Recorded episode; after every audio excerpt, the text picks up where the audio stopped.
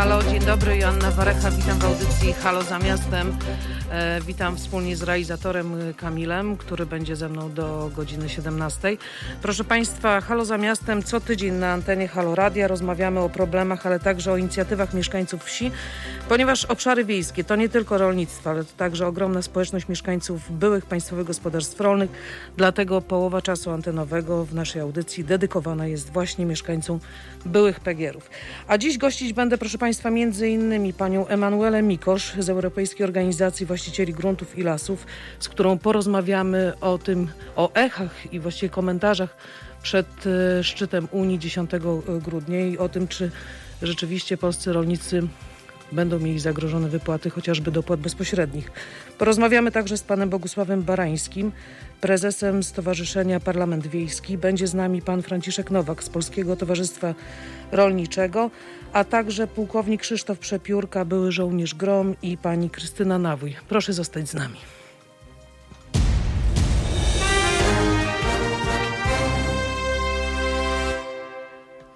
Proszę Państwa, czekamy na Państwa opinie, komentarze, refleksje. Dodam tylko, że nasz numer telefonu do studia to 22 39 059 22. Jesteśmy dostępni na Facebooku, jesteśmy też dostępni na Halo Radio Live na YouTubie. Zachęcamy Państwa do uczestnictwa w tej audycji. Tak jak już wspomniałam, naszą pierwszą gościnią będzie pani Emanuela Mikosz z Europejskiego Stowarzyszenia Właścicieli Gruntów i Lasów. Dodam tylko, że ta organizacja skupia 57 organizacji na zasadach dobrowolnych z 25 krajów Europy. A rozmawiać będziemy innymi o tym, jak komentuje się zapowiedzi weta przez polskiego premiera i premiera Węgier szczyt Unii Europejskiej już w najbliższy czwartek, 10, 10 grudnia. Czy to weto może oznaczać innymi dla polskich rolników e, utratę dopłat, czy wstrzymanie wypłaty dopłat bezpośrednich? O tym innymi z panią Emanuelą Mikosz. Proszę Państwa, e, to pierwszy temat, którym się będziemy zajmowali. Powiemy również o inicjatywie, o inicjatywie stworzenia Parlamentu Wiejskiego. Cóż to takiego jest? Kto może w, tym, w tej inicjatywie uczestniczyć? O tym rozmawiać będziemy z panem Bogusławem Barańskim, stowarzyszeniem, prezesem Stowarzyszenia Parlament Wiejski. Z panem Franciszkiem Nowakiem porozmawiamy o obecnej sytuacji to jest prezes Polskiego Towarzystwa Rolniczego, o obecnej sytuacji rolników, o aktualnościach na rynkach rolnych i nie tylko.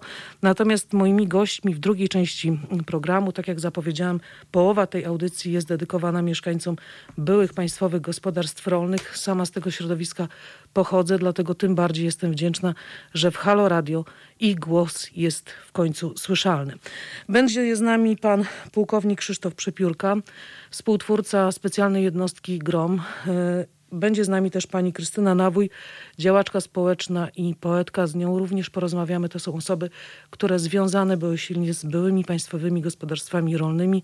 Tam się urodziły, tam się wychowywały. E, akcja, którą też od wielu lat prowadzę, hashtag Jestem z Pegieru, ona ma przede wszystkim na celu mm, obalenie tych mitów i stereotypów dotyczących tej społeczności. Chcę Państwu prezentować ludzi, którzy bardzo dużo robią na rzecz lokalnych środowisk, ale też ci, którzy się nie wstydzą tego, skąd y, pochodzą. To dziś w naszym programie. Mam nadzieję, że już za chwilę połączymy się z panią Emanuelą Mikosz. Jeśli nie, to Kamil możemy zrobić chwilę oddechu muzycznego, bo nie ukrywam, że nie wiem, jakoś dzisiaj sapię do tego, do tego mikrofonu.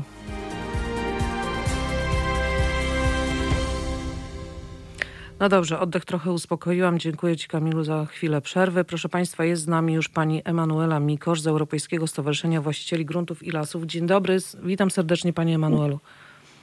Dzień dobry, bardzo miło. Y, no to zgodnie z zapowiedzią rozmawiać będziemy o tym, jak komentuje się zapowiedzi weta polskiego premiera i premiera Węgier. Y, jakie głosy w Brukseli, jakie komentarze, no i też jaka perspektywa, jeśli to weto, jeśli rzeczywiście za 10 grudnia y, to weto no, będzie wypowiedziane. W pierwszej kolejności powiedziałabym, że słychać duże głosy rozczarowania E, rozczarowania tym, że e, polski i węgierski rząd e, właściwie szantażuje no, całą Unię Europejską, tak? czyli w sumie 450 milionów obywateli, e, którzy w czasach kryzysu, w czasach pandemii e, czekają z wielką niecierpliwością na to, żeby uruchomić e, tak zwany pakiet budżetowy, e, czyli nie tylko ten główny budżet siedmioletni, to co my nazywamy tak zwaną siedmiolatką, Tak, e, ale również ten. Mhm. perspektywną unijną, e, która negocjowana jest w tych terminach siedmioletnich, czyli teraz negocjowany jest fundusz, e, przepraszam, budżet na rok 2021-2027 E, i ten fundusz odbudowy, który jest tutaj chyba najważniejszym założeniem dlatego że e, jest to dodatkowy fundusz, który będzie opierał się na dotacjach i pożyczkach. E, I Polska, e, bardzo chciałabym to podkreślić, jest jednym z największych beneficjentów tego funduszu, dlatego że przewidziane dla Polski jest ponad 125 miliardów złotych dotacji e, i ponad 140 miliardów złotych pożyczek. No więc y, jest, jest po, po, powiedziałabym, że oprócz tego rozczarowania jest pewna forma niezrozumienia, tak? Przecież to było już e, negocjowane i, i w lipcu. E, Wtedy premier Morawiecki złożył przecież swój podpis pod tym pakietem. Em, No i oczywiście wracamy do kwestii teraz praworządności, tak zwanego mechanizmu praworządności, no bo o to teraz wszyscy kruszą kopie, e, jeżeli mówimy o, o rządzie węgierskim i polskim. Więc oczywiście cały czas prezydencja niemiecka, która przewodniczy tym rozmowom, e, podkreślam, że jest to przewodniczenie, które zmienia się co sześć miesięcy w Unii Europejskiej, e, więc nie Niemcy nam cokolwiek narzucają, ale po prostu przewodniczą tym rozmowom. E, Starają się bardzo osiągnąć ten kompromis, łącznie z tym, że ostatnio pojawiła się informacja, że bardzo możliwe będzie taka kompromisowa forma zapisania tego, że ten mechanizm praworządności nie będzie stosowany w każdych okolicznościach, że e, nie będzie on narzucany w żaden sposób. Natomiast e, chciałabym podkreślić, że rząd holenderski został zobowiązany w zeszłym tygodniu przez swój parlament holenderski e, do tego, żeby złożyć skargę na rząd polski do Trybunału Sprawiedliwości właśnie w związku z tym, że blokuje on negocjacje budżetowe. E, Także wi- wiele się dzieje od tej strony. Zobaczymy, co zostanie oczywiście ustalone w przyszłym tygodniu, no bo to już naprawdę bliziutko, 10-11 grudnia, niewiele dni nam zostało na to, żeby e, tą formę kompromisu dopracować. Wczoraj rozmawiałam z wieloletnim korespondentem Marcinem Antosiewiczem, który był korespondentem zarówno i w Wielkiej Brytanii, jak i w, w Niemczech przez wiele, wiele lat. I mówiliśmy o tej prezydencji Niemiec, o tym kompromisie, że Angela Merkel e, jest skłonna, czy, czy znana jest z tego, że, że taki zgniły kompromis e, mm, potrafi też e, zawrzeć, żeby nie, z jednej strony nie urazić no, jednych i drugich, prawda? Więc jestem ciekawa też, jak, jak ta prezydencja i to przywództwo e, Angeli Merkel w, w, tym, w tej kwestii e, no, zapadnie. Ale z drugiej strony jest to też niezrozumiałe, bo przecież pamiętam ten początek pandemii, kiedy to polski rząd no, właściwie wzywał Unię do tego, żeby cokolwiek zrobiła, że, że i włoski rząd mówił o tym, że potrzebujemy pomocy. Tymczasem, kiedy tą pomoc otrzymujemy, mówimy nie. No jest, jest- to właśnie dlatego tym bardziej niezrozumiałe. Przypominam również em, o tym, że Angela Merkel właśnie bardzo znana jest z tego i słynie z tego, że zawsze usiłuje znaleźć ten kompromis. E, oczywiście w Brukseli zawsze mówimy o tym, że to jest taki kompromis, którym, który y, nikomu właściwie nie odpowiada, tak? I wtedy to oznacza, że jest to dobry kompromis. Em, dlatego, że jeżeli każdy musi zrezygnować z jakiejś części rzeczy, które dla niego są bardzo ważne, no to wtedy gdzieś potrafimy spotkać się po środku, tak? Tak, dlatego nazwałam to natomiast, potocznie em, zgniłym kompromisem, tak. Tak jest, tak jest. Y, Natomiast oczywiście, no, jak zwykle jest to też kwestia znalezienia tego złotego środka pomiędzy tymi, którzy e, wpłacają najwięcej do tego budżetu e, Unii Europejskiej. Przypominam, że w obecnej sytuacji e, są to bardzo duże przetasowania, bowiem z wyjściem Wielkiej Brytanii z Unii Europejskiej e, Unia Europejska będzie odczuwała wi- większy, jak gdyby, większy, większe problemy finansowe w związku z tym, że jednak Wielka Brytania była jednym z największych płatników bezpośrednich do, do, do budżetu europejskiego. Oczywiście bardzo, bardzo dużo rzeczy było też blokowanych przez Wielką Brytanię, więc wszyscy e, myśleli, że o ile e, ju- już następuje ten tak zwany Brexit, e, to wiele rzeczy do tej pory, które nie mogły być procesowane dlatego, że blokowała je Wielka Brytania, zostaną osiągnięte. Tutaj przede wszystkim mówię o tak zwanych własnych źródłach finansowania Unii Europejskiej, czyli pewnych podatkach, które Unia Europejska mogłaby sama nakładać na przykład opodatkowaniu wielkich firm, wielkich koncernów związanych z branżą informatyczną i, i, i jak gdyby to było szeroko dyskutowane.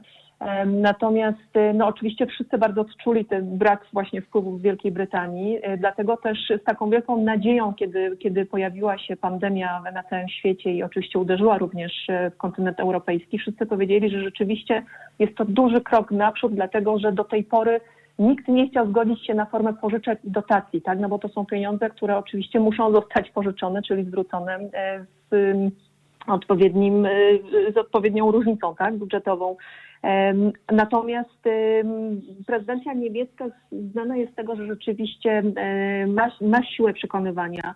E, do tego przypominam, że tutaj również rząd francuski, czyli, czyli ta dwójka, tak, jak Francja i, Niemca, e, i Niemcy widzą wspólne rozwiązania, to oczywiście reszta krajów Reszcie krajów również prościej podążać w tą stronę. No tak, i jeszcze może to, że e, premier Węgier uwielbia wolty na, w puencie negocjacji. Pamiętam przy wyborze pana Donalda Tuska też były zapowiedzi, że nie będzie głosowania, tymczasem zostaliśmy sami.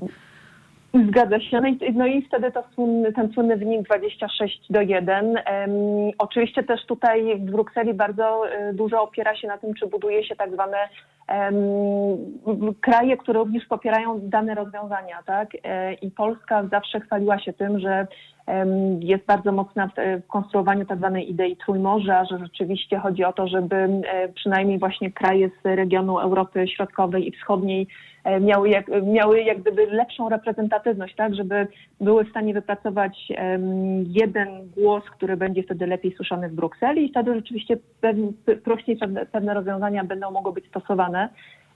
Natomiast y, tutaj pierwszą osobą, która skrytykowała właśnie to weto w sprawie aktualnego budżetu proponowanego, e, był premier Rumunii, który powiedział, że jest to całkowicie e, no po prostu niezrozumiałe i uderzające przecież właśnie we wszystkie kraje, e, które z, wielkim, z wielką niecierpliwością czekają właśnie na możliwość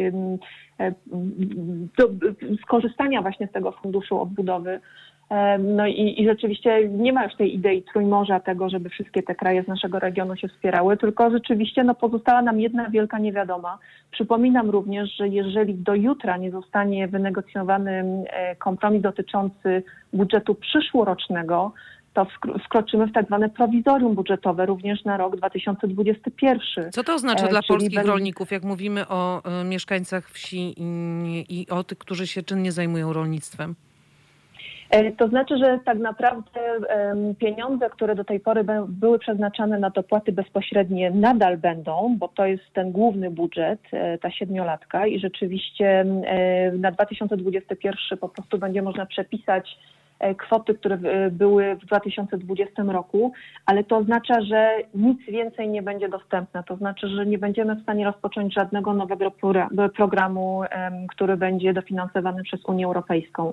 E, to będzie oznaczało, że nie będzie pieniędzy na jakąkolwiek modernizację E, to będzie oznaczało, że nie będzie dodatkowych pieniędzy e, na przykład e, na premię dla młodego rolnika. To najbardziej uderzy we wszystkie finansowania związane z rozwojem obszarów wiejskich.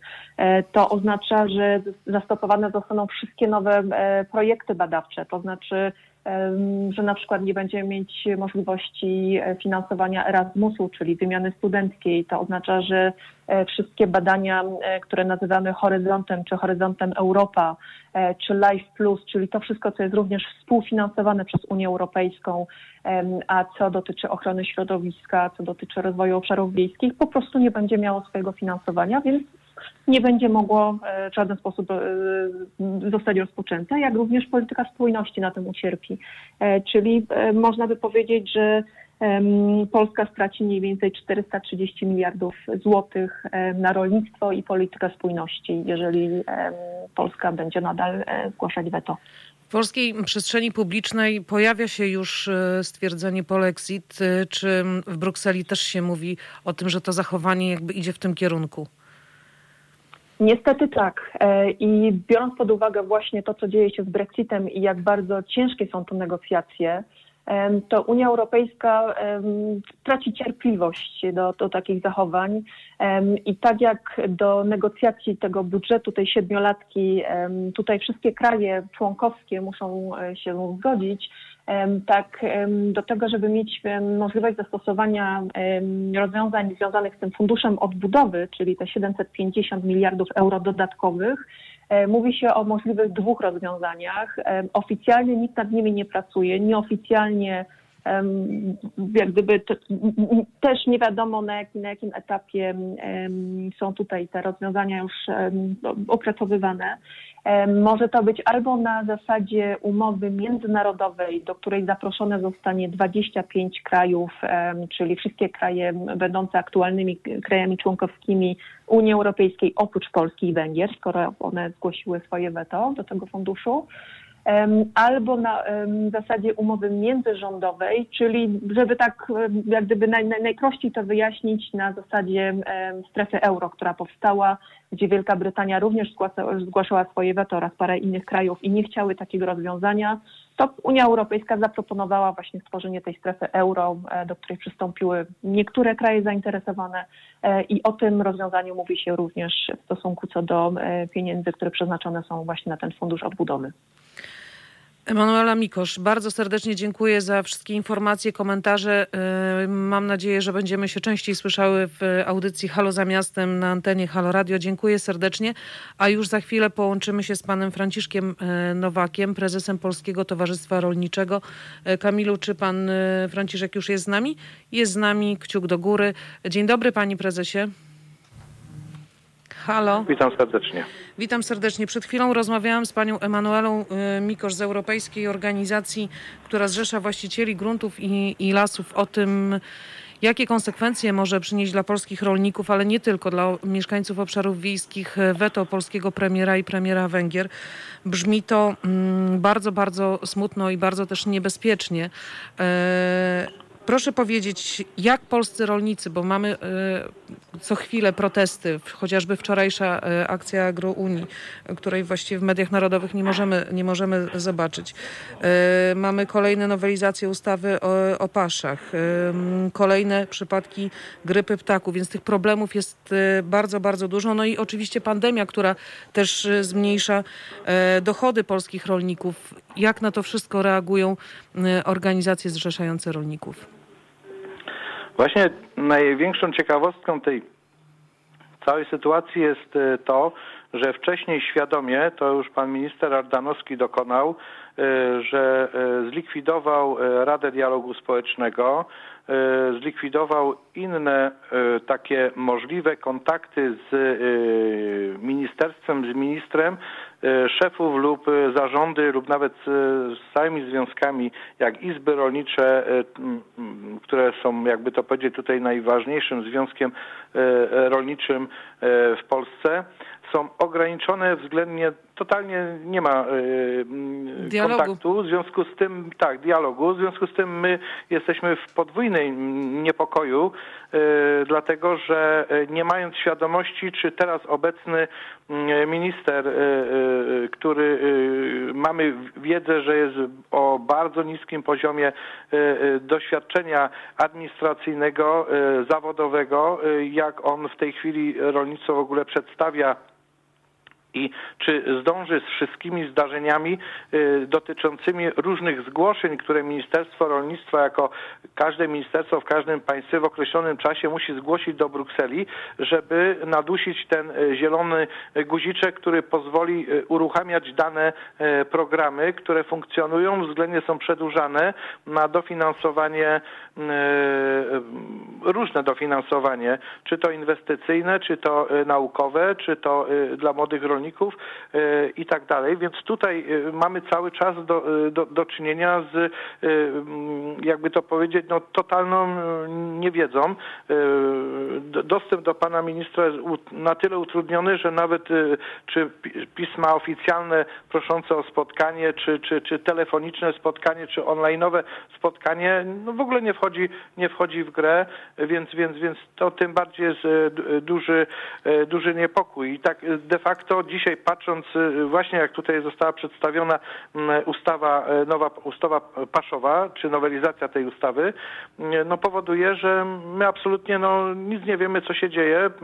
Przewodniczący Sejmowej Komisji Rolnictwa zachowuje się jak taka, nie wiem, dziwna panna w tańcu, próbująca gdzieś tam puszczać jakieś oczka na bazie takich, że nie ma tego spotkania, nie zaprasza na e, sejmowe komisje e, rolnictwa. E, dowiadujemy się tylko z takich bardzo ogólnych internetowych informacji sejmowych, co mniej więcej jest zaplanowane do dyskusji. No i właśnie teraz 11 grudnia ma odbyć się debata rolnicza w Senacie e, pod auspicjami e, marszałka e, Grodzkiego, no ale już słyszymy, że są jakieś bojkoty, no bo już Solidarność RI nie jest w tym ugrupowaniu politycznym, prawdopodobnie nie chce wziąć udziału.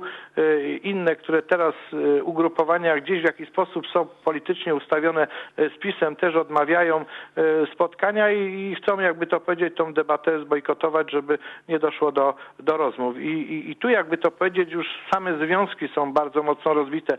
Mamy skłócone całe państwo, cały naród, całe regiony, sąsiadów y, i, i to jest y, tragedium tego, tego skłócenia, co ta władza idealnie próbuje wykorzystywać i, i, wykorzystuje. I teraz taka ustawa paszowa, w której może się znaleźć zapis bardzo niekorzystny pod produkcję, no już teraz tak sobie filozofuję, czy drobiu, czy bydła, czy trzody, no wystarczy, że, że, że, że nie zgodzi się ustawodawca na wprowadzenie jakichś dodatków, no cały czas y, tutaj rolnicy towarowi walczymy o mm, no to możliwość tak, to wprowadzenia. Mhm. To moratorium, tak jak zapowiedział pan Robert Telus, y, i to jest wynik właśnie tej Sejmowej Komisji Rolnictwa, że tam była zgoda na to, żeby do 1 stycznia 2023 roku przedłużyć moratorium na stosowanie soi GMO w, w paszach.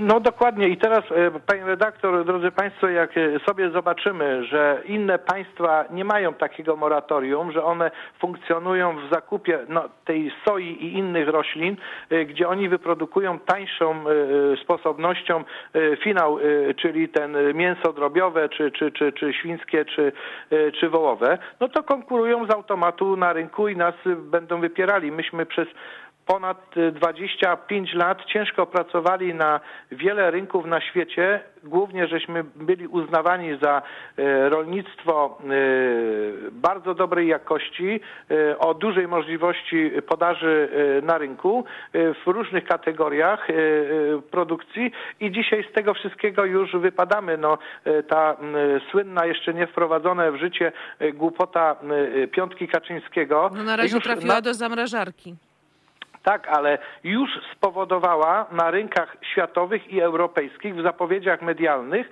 e, sytuację niepewności e, polskiego producenta. Już nasi producenci, nasi handlowcy, e, nasi sprzedawcy odczuwają to jeszcze się nic nie stało, dlatego że inteligentna gospodarka, a mamy takie inteligentne gospodarki na świecie, tak działają, że o tym, o czym my teraz rozmawiamy, publicznie się w ogóle nie rozmawia. Właśnie po to tylko, żeby przez przypadek nie uszkodzić wychodzić któregoś e, z rynków, bo to wszystko jak domino jest e, bardzo mocno e, powiązane. powiązane powiązany. Proszę powiedzieć, jak pan ocenia te wczorajsze protesty Agrounii, które miały, miały miejsce w Warszawie? No tak się złożyło, że byłem w Warszawie i byłem na tym proteście przez pewien moment i powiem tak, że e, no można tutaj panu Kołodziejczakowi i Agrounii o tyle podziękować, że są te protesty po to, żeby przypominać rządzącym i innym, że ci rolnicy cały czas są w takim elemencie niezgodzenia się na to, co się, co się dzieje.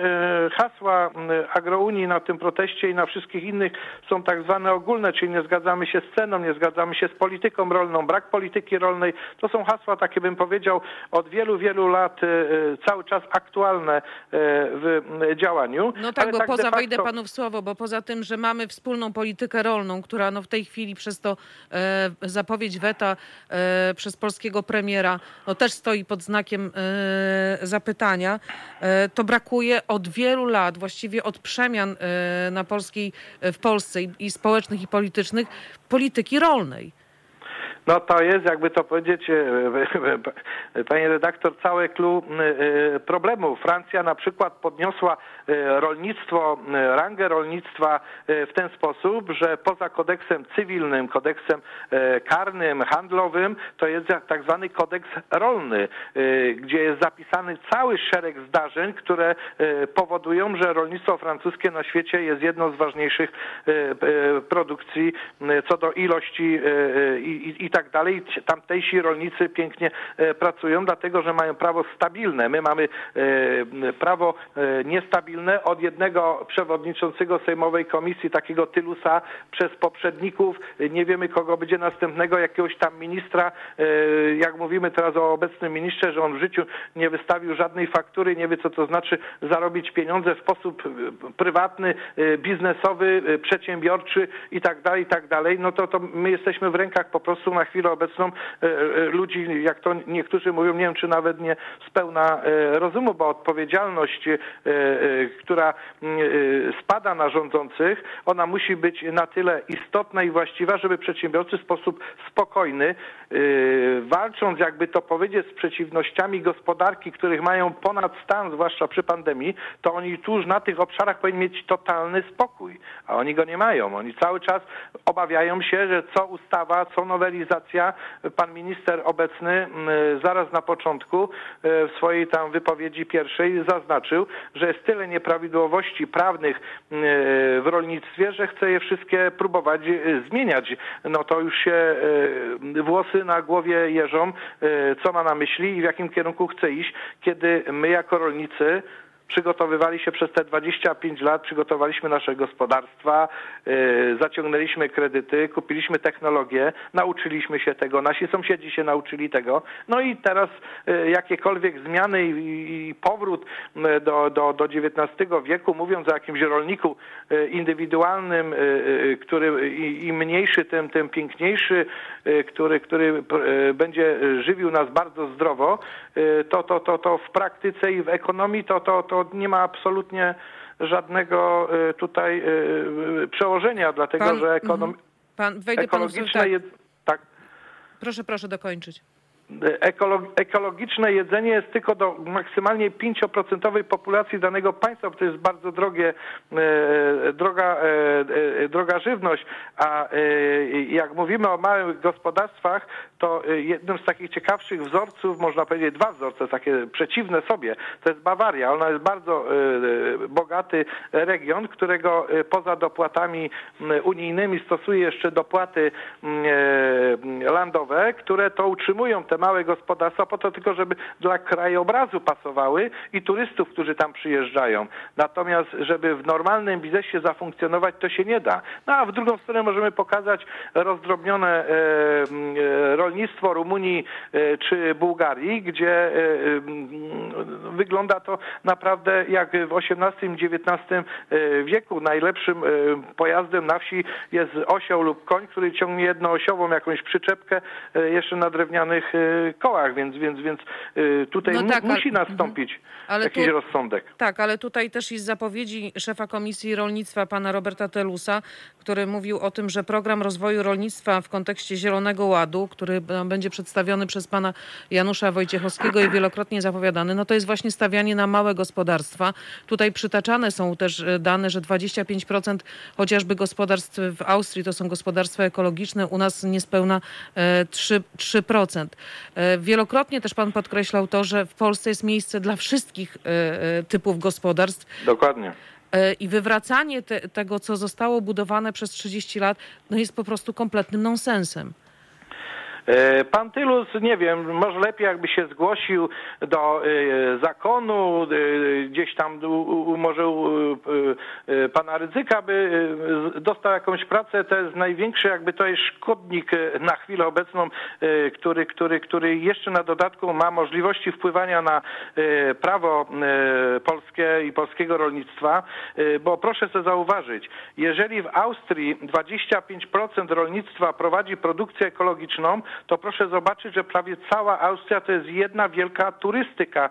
Połowa prawie tego państwa to jest, to są góry, gdzie, gdzie, gdzie są dwa sezony cudowne i letni i zimowy, gdzie turyści zjeżdżają z całego świata i Europy i oni to są ludzie bogaci, bo jak ktoś przylatuje z dalekiego y, państwa, to jego stać na to, żeby tą ekologiczną żywność y, drogą y, zjeść. I druga sprawa jest taka, że ilość turystyki odwiedzających mieszkańców czy, czy rdzennych Austriaków to jest dziesięciokrotnie, czyli jak na milion Austriaków przyjeżdża około 10 milionów turystów, którzy codziennie chcą zjeść i wypocząć i oni dają pracę i tak dalej, ale my w Polsce tej turystyki aż tak dużo nie mamy, bo jak popatrzymy na Polskę wschodnią, to tam bazy turystyczne i inne te gospodarstwa agroturystyczne to są więcej rozdmuchane przez właśnie opowiadaczy takich jak, jak, jak pan Tylus tutaj mówi, bo to nie jest ani do Austrii, ani do Tyrolu włoskiego, czy francuskiego, czy szwajcarskiego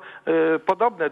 My, przed nami jest bardzo dużo pracy. My musimy dążyć do tych e, kierunków, ale nie możemy dążyć takimi krokami, jak w tej chwili właśnie mamy problem, że nie otrzymamy tych pieniędzy w tym e, układzie e, nowego tematu finansowego 2021, 2027, bo właśnie tam leżą te pieniądze, te miliardy, które na tą infrastrukturę południowo-wschodniej Polski i w ogóle całej Polski powinny się znaleźć i zrobić taką piękną Bawarię, jak to pan Kaczyński swego czasu tam y, w Jasiące bodajże y, się wypowiadał, że tutaj zrobimy polską Bawarię. No, no przy tych y, układach, przy tych działaniach trzeba zapomnieć, że coś takiego w ogóle, w ogóle nastąpi i ci ludzie tam zostaną sami z sobą i my jako rolnicy również, tylko tyle, że bieda będzie i bankructwo nam zaglądało w oczy coraz bliżej, coraz więcej. Jak sobie pomyślę, mm, jakim krajem miała być Polska? Miała być już Japonią, była Zieloną Wyspą e, i Bawarią, więc właściwie ta fantazja polityczna nie ma granic i właściwie w każdym ugrupowaniu znajdzie się taka osoba, która fantazjuje. Polscy rolnicy, e, tak jak powiedział też e, przewodniczący Sejmowej Komisji Rolnictwa, otrzymali miliard dwieście milionów pomocy w związku z tym pierwszym e, lockdownem. Czy kolejne pieniądze są w ogóle przy, przygotowane dla polskich rolników? Czy ktokolwiek, tak jak pan mówi, że trudno jest w ogóle porozmawiać z szefem resortu, czy, czy polscy rolnicy mogą liczyć na kolejne, na kolejne jakieś dofinansowanie y, i pieniądze, bo przecież straty tej branży są bardzo duże. E, z tego, co e, rozmawia się z ekonomistami, to tylko dodruk pieniądza, a więc pieniądz bez pokrycia może przez jakiś moment e, trzymać jeszcze jakąkolwiek sytuację finansową, o ile pan Morawiecki się na to zdecyduje, co byłoby to ciosem dla naszej gospodarki. Natomiast nie ma możliwości, bo Polskę nie stać na to, żeby ona miała możliwość nawet w 10, no 15 nawet procent z własnego budżetu przeznaczyć na rolnictwo te pieniądze, które przychodzą z Unii Europejskiej. Bo proszę zauważyć, że mm, żeby chcieć w ogóle w tym obszarze mówić, żeby społeczeństwo chciało to zrozumieć, to Polska do Unii Europejskiej wpłaca około 15 do 20% tego, co zwrotnie e, e, otrzymuje. I to, co otrzymuje, to otrzymuje na różne programy i na różne rozwiązania. I nie wiem, czy sobie Państwo przypominacie, był taki e, moment e, w 2006-2007 mm, e, roku, kiedy poprzednia władza, a dokładnie PSL, porwał pieniądze fizycznie rolnikowi z dopłat bezpośrednich, czyli tak zwanego pierwszego filara i przeznaczył pieniądze do filara drugiego na tak zwane zdarzenia działań finansowania e, e, infrastruktury na wsi. Ale co to, co to znaczy? To znaczy się, że e, ten rurociąg, czy tam wodociąg, czy, czy, czy kanaliza, czy, czy drogi do końca nie zostały zrobione, bo wtedy premier rządu mógł bardzo prosto z drugiego filaru przerzucić pieniądze do trzeciego filaru, czyli jeszcze do innych wielkich działań, programów jak autostrady, budowy czy odnowy sieci kolejowej itd. tak dalej. Ale fizycznie rolnikowi z hektara porwano ponad 220 złotych razy 14 milionów, to proszę sobie hektarów policzyć, jakie to są kwoty i czy polski rolnik coś w tym względzie zrobił, czy jakikolwiek związek zawodowy o tym głośno mówił, gdzie są izby rolnicze, gdzie były izby rolnicze, a teraz nam całe społeczeństwo zarzuca tak. Drodzy rolnicy, Wybraliście Prawo szansę... i Sprawiedliwość? Daliście szansę tej władzy rządzić, to co wy teraz na tych naszych ulicach robicie, na tych naszych drogach robicie i tak dalej, i tak dalej. Bo taka jest prawda. Im e, społeczeństwo czy grupa zawodowa jest mniej inteligentna, mniej e, intelektu, tym łatwiejsza jest w różnego typu e, manipulacje i działania, czyli jakby to powiedzieć, ten sam kierunek co Kościół i to powoduje właśnie, że kiedy rolnik się e, obudzi, kiedy rolnik spróbuje rozważyć e, właściwość swojego działania. To tylko możemy liczyć na tą e, młodą kadrę młodych rolników, ale to już są rolnicy, którzy nie bawią się w 2-3 hektary, tylko to już są rolnicy, którzy się już prowadzą po swoich rolnicach są, albo sami. Tak. tak, to są przedsiębiorcy, to są gospodarstwa towarowe i tego młodego rolnika pan Tylus, jemu podobni śmieszni politycy już nic mądrego nie powiedzą, bo to jest rolnik, który patrzy konkretnie, e, siedzi w internecie, czyta, e, obserwuje, analizuje, a przede wszystkim liczy i patrzy, co ma na koncie.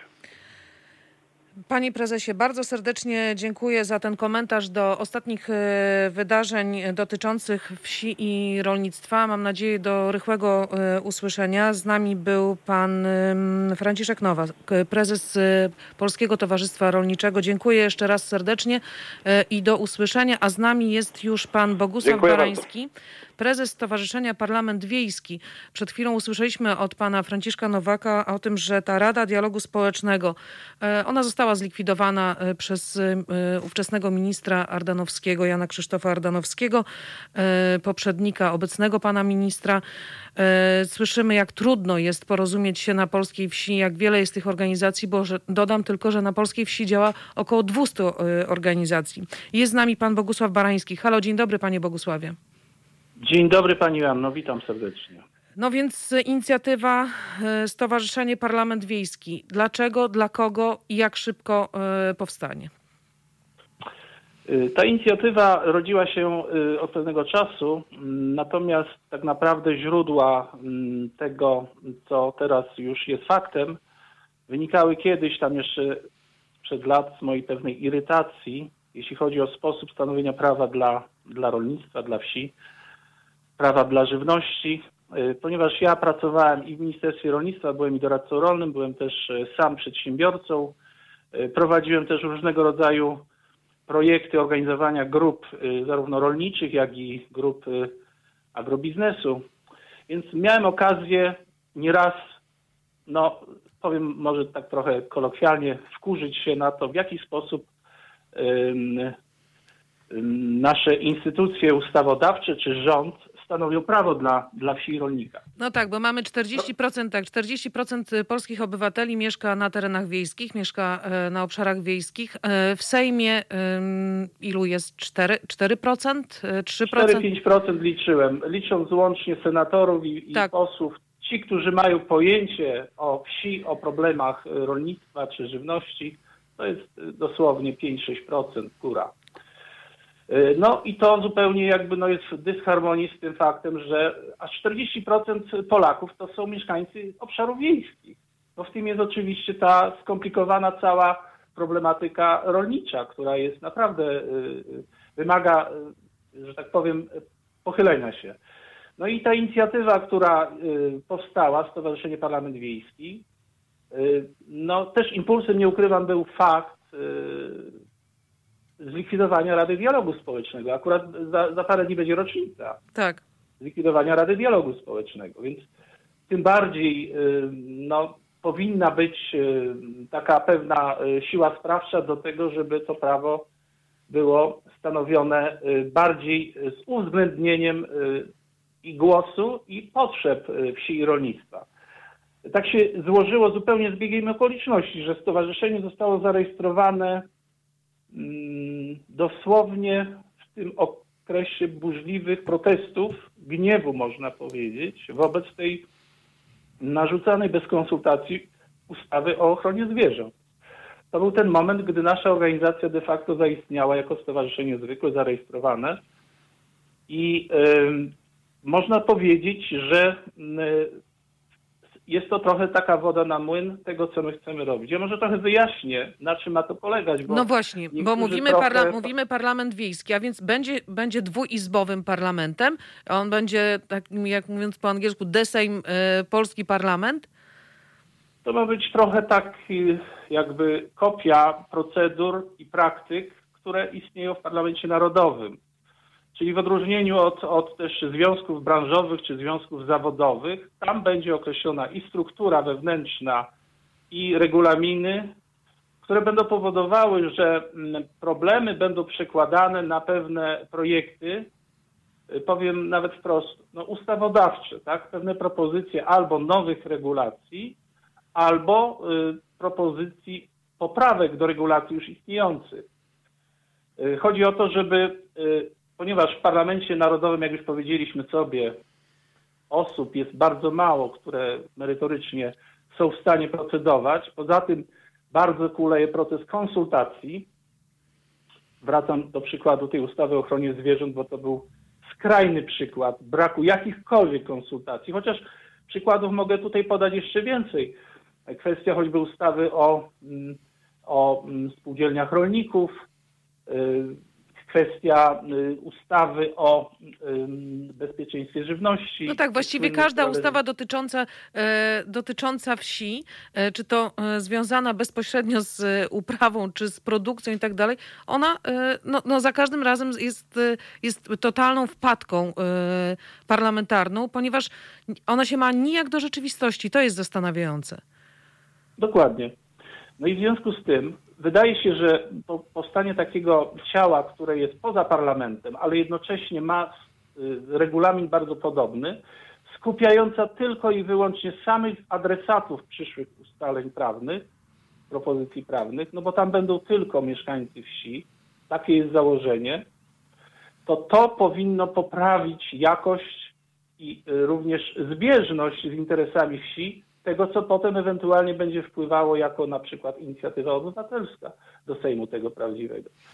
Y, więc y, Sejm, Sejm y, czy Izba Niższa można powiedzieć, bo to nie Sejm, Izba mhm. Niższa to będą tylko mieszkańcy wsi, w tym rolnicy. Z tym, że regulamin, właściwie statut mówi o tym, że co najmniej 50% delegatów do Izby Niższej to muszą być rolnicy. Taki parytet jest w statucie, to, co oznacza, że w ordynacji wyborczej będzie taki punkt, że nawet jeżeli powiedzmy tam z tego głosowania demokratycznego w tej strukturze wewnętrznej wyjdzie, że no jakby tych głosów więcej otrzymają nie, nie rolnicy, to jednak te 50% powinno być. Chodzi o to, żeby zapewnić interesy też rolników w tym procedowaniu.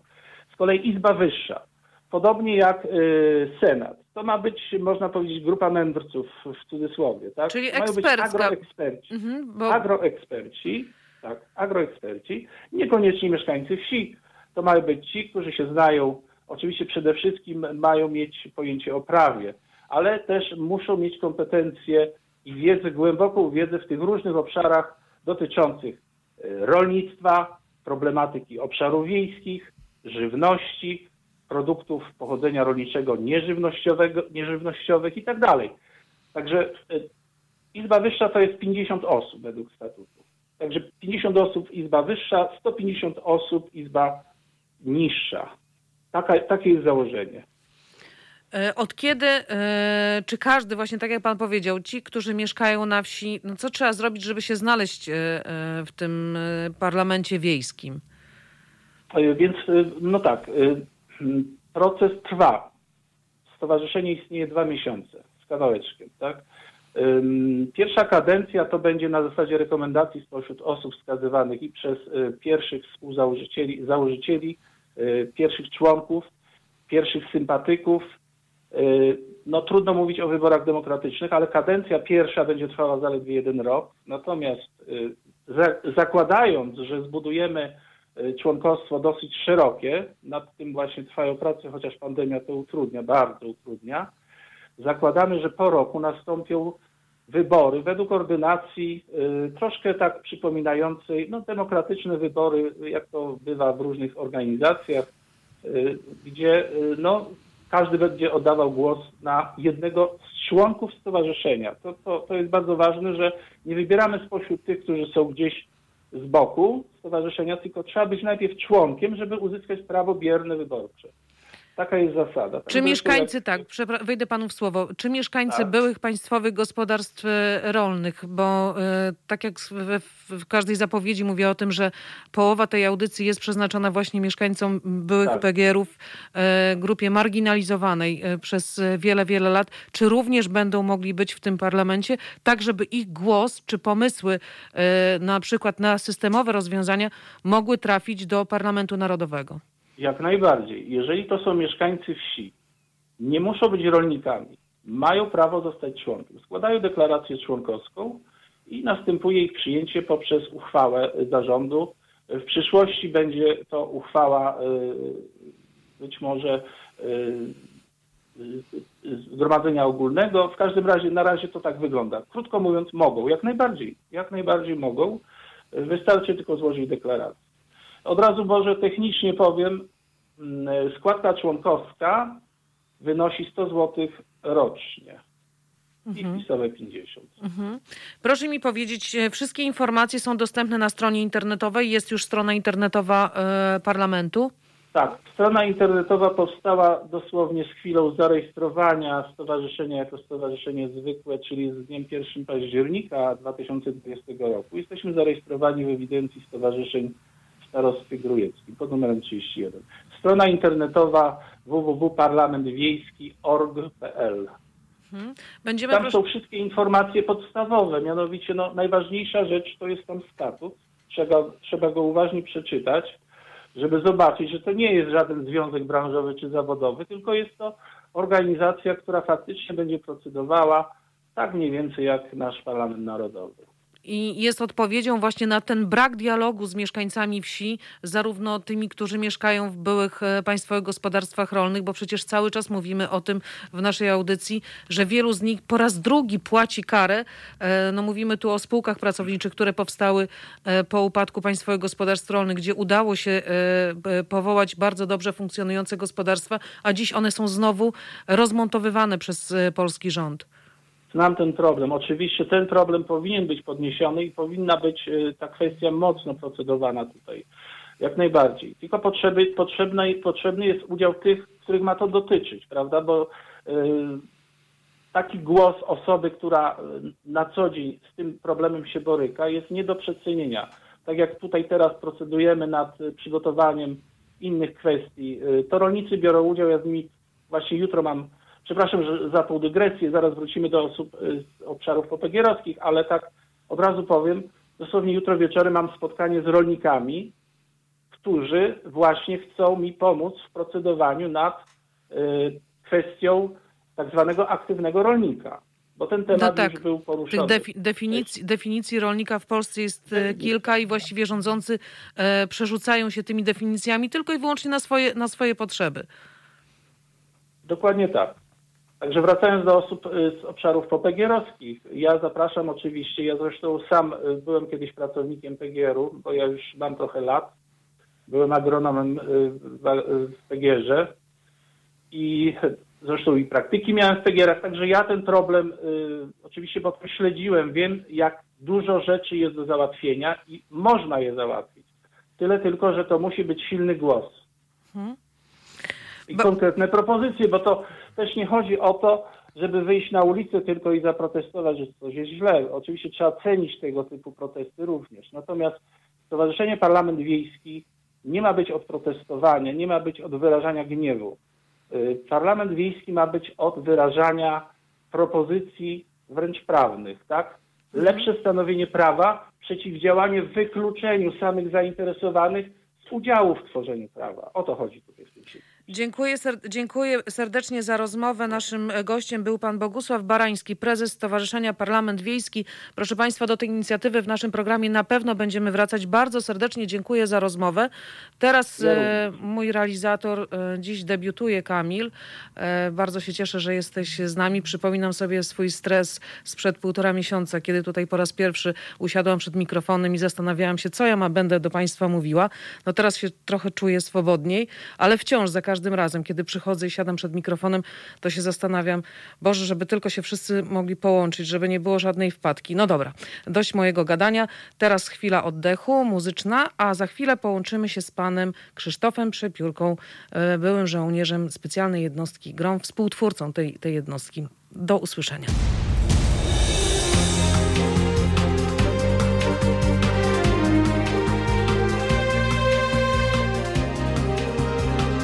Halo Radio.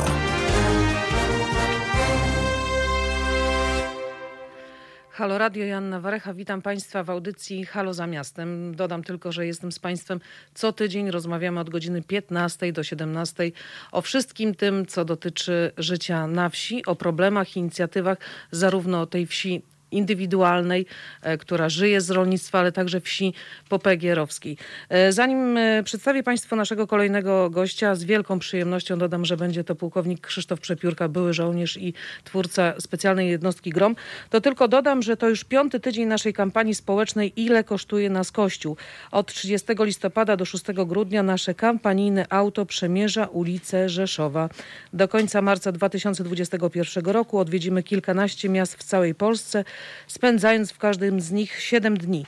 Ta kampania jest możliwa wyłącznie dzięki Państwa zaangażowaniu finansowemu na stronie www.zrzutka.pl ukośnik kampania. A oto dalszy plan trasy na najbliższe tygodnie. Kraków i Wadowice od 7 do 13 grudnia, Katowice od 14 do 20 grudnia. Po przerwie świąteczno-noworocznej nasza ciężarówka zacznie nowy rok od tygodnia spędzonego w Częstochowie od 4 do 10 stycznia 2021 roku, a potem Kielce od 11 do 17 stycznia, Radom od 18 do 24 stycznia. Przypominam, że nasza zrzutka będzie trwać nieprzerwanie. Uważamy, że nasze auto z pytaniem, ile kosztuje nas Kościół, musi odwiedzić nie tylko duże miasta, ale też setki mniejszych ośrodków w całej Polsce. Jeśli podzielacie Państwo nasze zdanie, to prosimy o wsparcie tej kampanii na www.zrzutka.pl ukośnik kampania. A z nami jest już y, pan y, pułkownik Krzysztof Przepiórka, były żołnierz, twórca specjalnej jednostki GROM. Halo, dzień dobry, czy się słyszymy? Czołem, dzień dobry czołem. E, tylko dodam, proszę Państwa, że jesteśmy z panem pułkownikiem po imieniu. E, przez wiele lat podziwiałam e, Cię, Krzysztofie, za Twoją wielką swobodę wypowiadania i merytoryczność Twoich wypowiedzi, za Twoją wielką odwagę. A kiedy organizowałam dwa lata temu akcję hashtag Jestem Speger, to tym bardziej przecierałam oczy ze zdumienia że jesteś moim współbratem, bowiem oboje pochodzimy z terenów popegierowskich. Witam cię bardzo serdecznie. Dzień dobry jeszcze raz, witam cię. No to jak ta przygoda, z, y, mówiłeś, że od dzieciństwa chciałeś być żołnierzem. No tak, myślę, że myślę, że e, to, że byłem, że byłem w PGR-ze, gdzie, gdzie nas twardo i, i rodzice trzymali, ale przede wszystkim sam PGR, e, on dawał ci takie poczucie, poczucie mm, raz, że e, stabilizacji mimo wszystko, a druga, że tam utwardzał każdego człowieka. E, ci, którzy gdzieś wyszli z PGR-u i zajęli się czymś innym, tak jak ja, wojskiem, nie mieli, nie mieli z tym najmniejszych problemów. Myślę, że PGR odcisnął na każdym człowieku jakieś piętno. W moim, w moim przy, przypadku bardzo pozytywne. Mhm. Ja tylko dodam, że przygotowując się też do dzisiejszej audycji, bo przeglądam wszystko, co dotyczy byłych państwowych gospodarstw rolnych, natknęłam się wczoraj i właściwie nie mogłam spać, proszę Państwa, na e, wywiad, który był mm, e, przeprowadzony na 25-lecie transformacji e, w Polsce z panem profesorem Leszkiem Balcerowiczem, z którym rozmawiał dr Jarosław Kujsz i mm, Łukasz Pawłowski z Kultury Liberalnej. I tylko przytoczę taki fragment, kiedy to panowie pytają, a co z grupami, które mm, wskazują wskazują się jak najbardziej poszkodowane i umieszcza się na samym szczycie narracji krytycznej, czyli na przykład byłymi pracownikami PGR-ów. E, jak mogli oni o to nie zapytać? No i tutaj pan, pan profesor Balcerowicz mówi, że krytycy podający przykład PGR-ów nie dokonują żadnych racjonalnych porównań. Niektórzy dają do zrozumienia, że skoro upadły PGR-y, to cały program reform był zły. Skąd już tylko, stąd już tylko krok do wniosku, że wszelkie zmiany, jeśli mają jakieś negatywne skutki, nie powinien być wprowadzane. A czy istniał kiedykolwiek plan reform całkiem pozbawiony efektów ubocznych? I przyznam się, że za każdym razem Chociaż y, ja nie obwiniam tylko samego pana profesora Balcerowicza o to, co się stało w, byłych państwowych gospodarstwach rolnych, bo przecież po nim następowały kolejne rządy i cały czas mówię, że ta kwarantanna polityczna wobec tej grupy społecznej trwa do dziś. Ale wróćmy do, e, do twoich doświadczeń. Pochodziłeś e, z jakiego regionu Polski? E, zachodniopomorski, ale muszę wrócić do Balcerowicza, przepraszam. Mhm. E, przy całym szacunku do, do profesora, ale E, jest to, jest to draństwo. E, e, klasa polityczna popełniła, popełniła okropne draństwo wobec, wobec pracowników PGR-ów. Jeżeli każda znacząca, powiem znacząca grupa społeczna, tak jak górnicy, jak, jak pracownicy elektrowni, elektrociepłowni i tak dalej, gdzie, gdzie dostają akcje zakładów pracy. No, mam przykład swojej rodziny, ale e, górnicy w każdym pompowane jest w górnictwo kupę kasy. Natomiast e, jak to powiedziałaś bardzo ładnie, dziękuję Ci za to, e, nasi współbracia ze wsi, z PGR-u nie dostali nic kompletnie. Ludzie, ludzie zapomnieni, zapomniani, wyjęci tak naprawdę spod, spod wszystkiego, spod każdej, e, każdego elementu opieki społecznej. Pewno i dobrze, nie wiem, czy nawet spod prawa nie, dlatego że nie mają tutaj ludzie żadnych, żadnych praw. O, o, o nich się nikt nie, nie, nie troszczy, nie martwi, nie zastanawia się, e, a co z tymi ludźmi? Przepraszam, musiałem to powiedzieć. To, mm, taki sam, tak, mamy, mamy oczywiście to samo, to samo zdanie. Ja uważam, że to była największa, że stworzono sierociniec transformacji. Staram się to też obrazowo w wielu miejscach y, mówić, bo 500 e, tysięcy ludzi, pracowników, którzy pracowali w państwowych gospodarstwach rolnych, przecież nikt z nich nie był winny, że przyszło mu pracować, żyć y, w państwowym gospodarstwie rolnym. No nikt z tych ludzi nie wymyślił tego systemu. Nikt z nich nie powołał y, państwowych gospodarstw rolnych.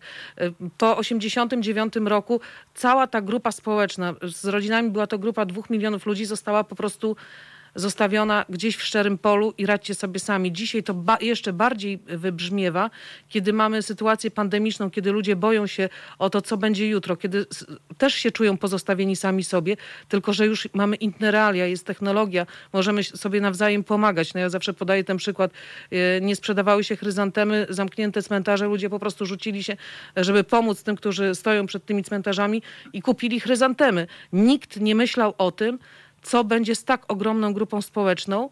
I polityka uznała, że po prostu biologia rozwiąże ten problem. Ci ludzie poumierają, a tymczasem problem nie jest rozwiązany, jest nabrzmiały i czeka na rozwiązanie systemowe. Dokładnie tak. Ja jak jeżdżę na wieś, uwielbiam jeździć na swoją wieś, to e, patrzę czasami na to, na to wszystko, patrzę na sąsiadów, których jeszcze tam gdzieś widzę, swoich znajomych to tak jakby się czas e, zatrzymał. Albo jakbym oglądał film w zwolnionym tempie. E, niewiele się, niewiele się zmieniło. Tak jak zostawiłem wioskę moją ukochaną, tak ją widzę i myślę, że tutaj jesteśmy takim, ci ludzie teraz, którzy tam mieszkają, no, taki wyrzut sumienia i każdego polityka zawiózł, na, na kilka takich silnych zobaczą, co, co zrobili, bo e, te gęby pełne frazesów o, o tym, że tutaj będziemy pomagać e, każdemu, niko, o nikim nie zapomnimy, a trzeba ich tam e, zawieść i niech się tłumaczą tym ludziom. Tu pokazać im, bo naj, najlepiej jest gadać do telewizora, jak się spotyka z prawdziwymi E, ludźmi, to jest jak to mm, fajnie ktoś ujął, e, solą tej, tej ziemi pagerowskiej, no myślę, że nie wytrzymali mm, próby czasu. Ej, tam czasu, pięć minut by nie wytrzymali w rozmowie z tymi ludźmi. E, Krzysztof, jaka była twoja droga? Czym zajmowali się twoi rodzice? E, Czym zajmowało się twoje rodzeństwo? E, No ja byłem najstarszy w domu, nas było no, sporo, bo nas było dziewięcioro w domu, ośmiu chłopaków, jedna dziewczyna. O, to mieliście księżniczkę.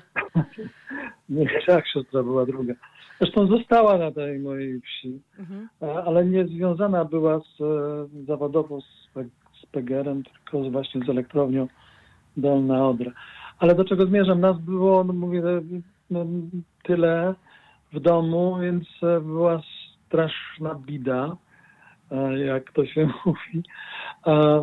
A rodzice bardzo ciężko pracowali, ale, no ale e, o tyle było e, jak gdyby ciekawiej, że tato, tato był jak na tamte czasy wykształconym facetem, ponieważ e, miał nieskończone sk- studia na Akademii Rolniczej i e, w związku z tym zaczęły się dzieci rodzić, musiał, musiał zrezygnować, e, zaczął pracować właśnie na początku jako agronom, agronom w takiej wiosce Przelewice, a później właśnie e, w kombinacie PGR e, Żabów.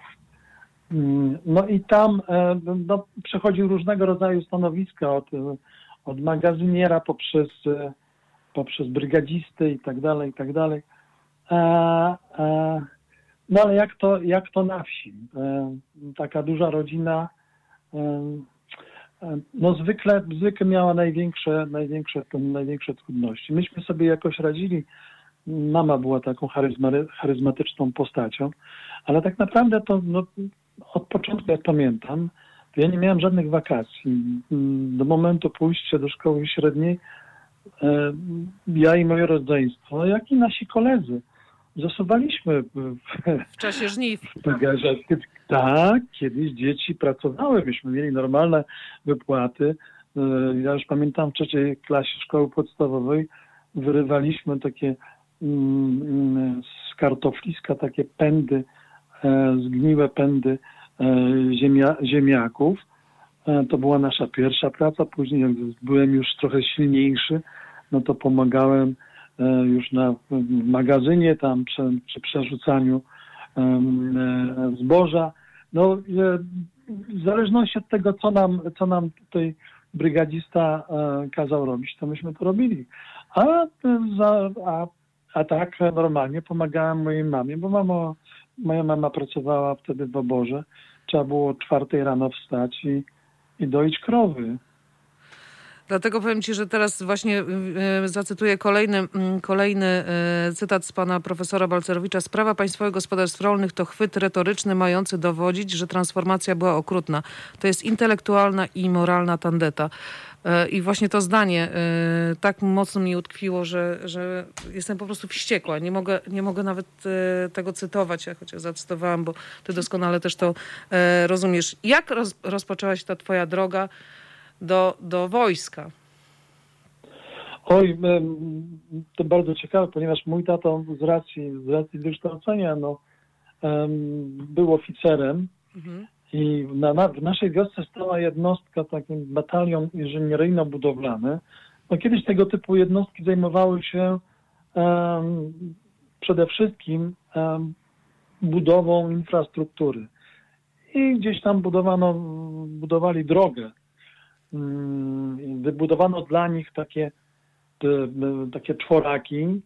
Oni tam byli zakwaterowani, ci żołnierze.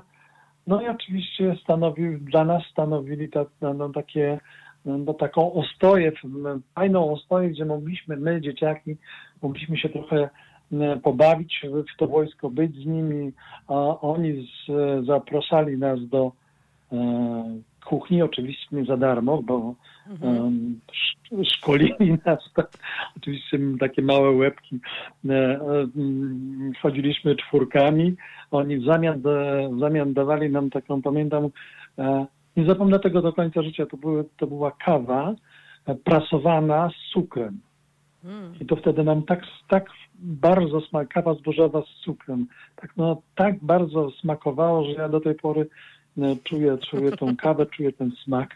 Mimo, że jestem, mimo, że jestem akurat teraz covidowy, to dobry sobie czuję ten smak. No tak, kawy. bo y, tylko dodam, że jesteś y, już po, y, no, dopadł cię COVID-19. Tak, jestem, jestem w trakcie, e, ale już końcówka, już się czuję zdecydowanie lepiej. W środę kończę, kończę. Mam nadzieję, że w środę kończę e, izolację. Ale wracając do tego, do tego wojska, więc tato kiedyś przyjechał na przepustkę, e, był w mundurze, e, z białym otokiem, pamiętam wtedy, bo był oficerem rezerwy WSW i straszna panika była wtedy, że, no bo oficer WSW przyjeżdża na teren do, do wioski, gdzie jest jednostka wojskowa, więc tam pamiętam to wszystko jakoś tak strasznie było rozbiegane to wojsko. Mhm. E, ja wtedy byłem taki dumny e, z mojego, z mojego ojca, że, że przyjechał ktoś, ktoś, ktoś ważny. I już wtedy, już wtedy chyba zakwita, za, zaświtała taka e, myśl w mojej głowie, że, że będę żołnierzem. Bałeś się, No bo ja, tak się- tak, mhm, ja pamiętam, wejdę ci w słowo, przepraszam, jak przyjechałam do Tak. Warszawy, to stałam pod dworcem centralnym, znaczy no właśnie w podziemiach dworca centralnego i płakałam, bo kompletnie nie wiedziałam jak wyjść i nie rozumiałam, dlaczego ludzie chodzą pod ziemią, a nie na ziemi, bo u nas jakby prosta była historia, no bo azymut do szkoły i, i z powrotem. E, jak do tego wojska trafiłeś, gdzie we Wrocławiu? W jakim mieście trafiłeś? Nie, to z, zanim, zanim poszedłem do wojska, no w ogóle ja ukochałem mundur. No i że e, chciałem się z tej mojej ukochanej wioski w jakiś e, sposób wyrwać, no bo przesz, przyszłości nie było. Więc postanowiłem, że, że, że, że zostanę marynarzem. O, Mm, Tak, tak. I mm, zdałem do em, taki egzamin do szkoły żeglugi śródsądowej we Wrocławiu. Tam mnie ubrano w mundurek. E, Tak, i, i, i mm, szkoliłem się z zawodu z cywila. W ogóle jestem mary, marynarzem motorzystą. Czyli przez całą szkołę średnią e, w mundurze, później praca w żegludze szczecińskiej, no ale zawsze gdzieś mnie ciągnęło do tego wojska i tak sobie pomyślałem, że e, po półtora roku mm, mm, pracy zawodowej postanowiłem, a z racji zawodu dostałem bilet do marynarki wojennej. A szczerze mówiąc, trochę się, trochę się tej marynarki wystraszyłem, bo to było trzy lata. mhm. I Mówię, nie, ja, ja, ja, chyba, ja chyba pójdę mm, gdzie indziej. I postanowiłem zdawać do szkoły chorążych wojsk zmechanizowanych. Mm, Tam się mm, dostałem, mimo że nie było łatwo, bo bo było siedmiu kandydatów na jedno miejsce. Dostałem się do tej szkoły i naszymi opiekunami, i chyba to był następny strzał, jaki dostałem, e, byli, e, żołnierze, kadeci z drugiego roku z plutonu specjalnego i chodzili już w czerwonych beretach, bo to byli właśnie kadeci Mhm. e, z plutonu specjalnego w czerwonych beretach. I tak mnie ten czerwony beret ujął i postanowiłem, że, że muszę mieć ten czerwony beret. No ale rok czasu trzeba było terminować pod czapką zającowską. No ale później wybierano z tej 60 12 najlepszych. Udało mi się dostać do tej dwunastki. E, No i już byłem w plutonie specjalnym na drugim roku. Zacząłem już, dostałem ten czerwony beret po kursie spadochronowym. Oczywiście dostałem ten czerwony beret i już mogłem, mogłem w nim chodzić. Byłem em, dumny jak, jak paw, e, bo to był taki wyróżnik, to już taka, taka przynależność do elity, no bo wtedy czerwone berety to Tak. Zresztą do tej pory są elitą wojska i ten czerwony emblemat na, na, na prawym ramieniu, na lewym, przepraszam, bardzo, przepraszam, na lewym Mhm. ramieniu czerwony emblemat i czerwony beret to taka fajna przynależność do elity i tutaj no i to było no, wojsko, że dalej do końca chyba życia zostanie moją miłością. A grom? E, No, Grom tak. e, Grom też odcisnął piętno na moim, na moim życiu, ale wcześniej byłem, e, bo ja przyszedłem do Gromu z pierwszego batalionu szturmowego. Teraz to jest jednostka wojskowa komandosów. E, I udało mi się też jako, jako byliśmy pierwszą szóstką, u nas było, ja i jeszcze pięciu kolegów dostaliśmy się mm, do gromu e, z jednostki operacyjnej, pierwsi, jako pierwsi żołnierze z jednostki operacyjnej. Później oczywiście przyszli już koledzy z 56. kompanii ze Szczecina i z 62. z Bolesławca, ale my byliśmy e, pierwsi. E, no i na, na podstawie tej, tej jednostki, tych ludzi właśnie z tych jednostek specjalnych e, było, powstał ten gron. E, dowódcy rekrutowali się właśnie z tych jednostek specjalnych Wojska Polskiego. Kiedy skonfrontowałeś się ze swoją e, miejscowością i, i, ze swoim e, potem życiem e, w, w, elicie wojska, czy pamiętasz e, coś takiego? Ja, ja wielokrotnie na przykład wracam e, do, do takich sytuacji, na przykład przyznawa, przyznawałam się zawsze, że nie potrafiłam jeść sztućcami, że ja właściwie widelcem mogłam jeść i zupę i drugie danie i nie przywiązywałam, znaczy nie umiałam tego po prostu robić. Zresztą do tej pory mam z tym, z tym problem. E, czy pamiętasz jakieś takie śmieszne sytuacje? Nie wiem, to, nie wiem, czy to była śmieszna sytuacja, ale, ale też w jakiś sposób ja, ja, ja pamiętam ze, ze szczegółami. Otóż na pierwszym roku no, no, w tej szkole we Wrocławiu było, mnóstwo ludzi z praktycznie z całej Polski. No i był e, kolega wtedy w czwartej klasie technikum i on, no, nas było niewielu z zachodniopomorskiego mm, i on zaprosił mnie e, do siebie, do rodziców i poszliśmy z jego rodzicami do restauracji. E, I on zauważył, że ja nie potrafię jeść. Może mi... O, to nie wiedziałam. Ja nie wiedziałam, że też tak, miałeś ten problem. Nie, nie. Miałem ten y, problem i wtedy, tak, i wtedy pamiętam, jak mnie w tej restauracji nauczył trzymać e, nóż i widelec. Od tamtego momentu pamiętam tą lekcję i też jej, te, te, tej lekcji nie zapomnę do końca, do końca życia. No później się, później w wojsku um, miałem taką dziewczynę, która mnie uczyła, albo, albo inaczej, poprawiała mnie, bo ja też e, mówiłem, przyszłem, poszłem, wyszłem, więc ona zawsze mnie tam poprawiała. To był też taki, taka, taka pozostałość, taka pozostałość pozostałość po, po, po wsi, ale jak najbardziej ja, ja nigdy, ja zawsze z rozrzewnieniem wspominam te, te lata, ponieważ e, gdyby nie to, gdyby nie, gdyby nie to właśnie utwardzanie człowieka, tak. e, to, to takie to, to pegerowskie życie, moja mama, no przede wszystkim mój rodzic, moja mama, która nas tam twardo trzymała, no pewnie nie byłoby mnie w tym miejscu, gdzie jestem. Ja też to wielokrotnie no. powtarzam że one były naprawdę wspaniałe. Mamy były siłaczkami e, w, tej, w tym takim kieracie codzienności, trud, trudnej rzeczywistości, bo jeśli słyszę takie opinie, że wam tam, bo to zresztą propaganda komunistyczna, że wam się żyło wszystkim jak w Ameryce, e, to ja dostaję po prostu gęsiej skórki, klnę jak szewc, bo ja zawsze powtarzam, że klnę od drugiego roku życia i nie mam zamiaru się tego wyzbyć. E, więc ta niesprawiedliwość, która też przechodziła tak, no potem ta transformacja jeszcze bardziej to wypaczyła, naznaczając całą grupę społeczną jako właśnie nieudaczników nic im się nie chce, czekają aż ktoś im da, kiedy zabrano wszystkie narzędzia do tego, żeby można było cokolwiek zrobić. Ja pamiętam nasze pokolenie, moje pokolenie, e, więc e, myśmy sobie dali radę. E, później moi bracia, siostra również sobie znakomicie dawała radę.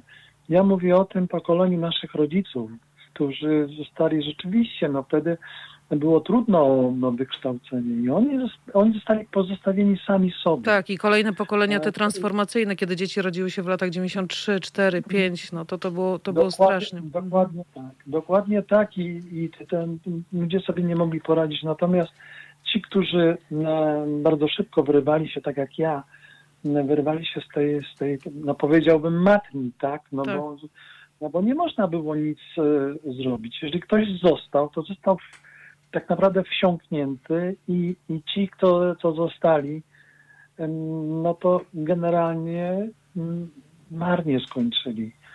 Jak się nie potrafił z tego wyrwać, to, to, to marnie. Poza tym zapomnieni, zapomniani przez, e, Wszystkich. świat. Tak, Przez pozbawieni godności, pracy, czegokolwiek. Zabrano wszystkie narzędzia. Dokładnie tak. Krzysztof, bardzo, Dokładnie serdecz... tak. tak, bardzo serdecznie Ci dziękuję za obecność w naszej dzisiejszej e, audycji. Ja tylko dodam, e, uwielbiam w ogóle wszystkie Twoje merytoryczne wypowiedzi, masz taką swadę. I tylko dodam, proszę Państwa, ponieważ też e, jesteśmy i popieramy wszystko to, co robią w Polsce kobiety, to tylko zacytuję jeszcze pana mm, pułkownika Krzysztofa Przepiórkę, mm, byłego żołnierza GROM. Jako mąż, jako ojciec dwóch córek, jako żołnierz życzę wam dziewczyny wytrwałości w boju. Dopóki walczysz, jesteś zwycięzcą. Trzymajcie się, faceci są z wami. Jestem, A jestem przekonany, że znakomita większość żołnierzy i policjantów również jest z wami. Ja jeszcze tutaj dodam do każdego faceta, mm, ale przede wszystkim do policjantów. E, Pamiętajcie, drodzy bracia policjanci, że e, nie honorem jest e, stać naprzeciwko kobiety. Honorem jest stać przy kobiecie. Dziękujemy serdecznie Krzysztof za, za wizytę w, i za udział w naszej audycji. Dodam tylko to mój współbrat e, z społeczności popegierowskiej. Dziękuję serdecznie w naszej audycji. Co tydzień będziecie Państwo poznawali kolejne wspaniałe osoby. Życzę zdrowia, e, żeby już ten COVID e, odpuścił dla całej rodziny, dla Twoich dziewczyn i do usłyszenia. A z nami jest już e, pani Krystyna Nawoj. Halo, czy się słyszymy? Tak, dzień dobry. Dzień dobry, Asiu. Dzień dobry Państwu. Dzień dobry. E, Kochana już, moja. już, już momencik, e, tylko przedstawię. E, Już Państwo wiedzą, że jesteśmy po imieniu. Zaraz powiem, e, gdzie się e, poznałyśmy, bo to jest ta moja trasa, którą też przemierzam po byłych państwowych gospodarstwach rolnych i spotykam wspaniałych, cudownych ludzi, między innymi Krystyna Nawój, kobieta o wielu umiejętnościach i talentach, autorka kilku tomików wierszy. W 2018 roku laureatka konkursu Lady D w kategorii Kultura i Sztuka, prezeska Stowarzyszenia Otwarte Okno, była przewodnicząca Komisji Społecznej Rady Gminy Przelewice, województwo zachodnie pomorskie. Jak usłyszałam przed chwilą od Krzysztofa Przepiórki, że Przelewice, to pomyślałam sobie, wcale się nie umawialiśmy, a tymczasem, proszę, krajanka. To samo chciałam powiedzieć, Asiu, że jesteś wielka. I dziękuję Tobie, kochana, że tak, mm, że moi poprzednicy są tak wspaniałymi ludźmi, a szczególnie kłaniam się nisko panu pułkownikowi, ale zaraz powiem dlaczego. Y, Podobała mi się pana wypowiedź i kiedy pan powiedział o swojej mamie, która pracowała w oborze, to pomyślałam sobie, też nie wiedząc o tym, bo nie wiedziałam z jakiego środowiska się pan wywodzi, że mama pracowała w oborze, pomyślałam sobie, jestem przygotowana, bo mam coś. Ale pozwólcie państwo, zacznę, ja będę mówiła wierszem, bo mi to lepiej wychodzi.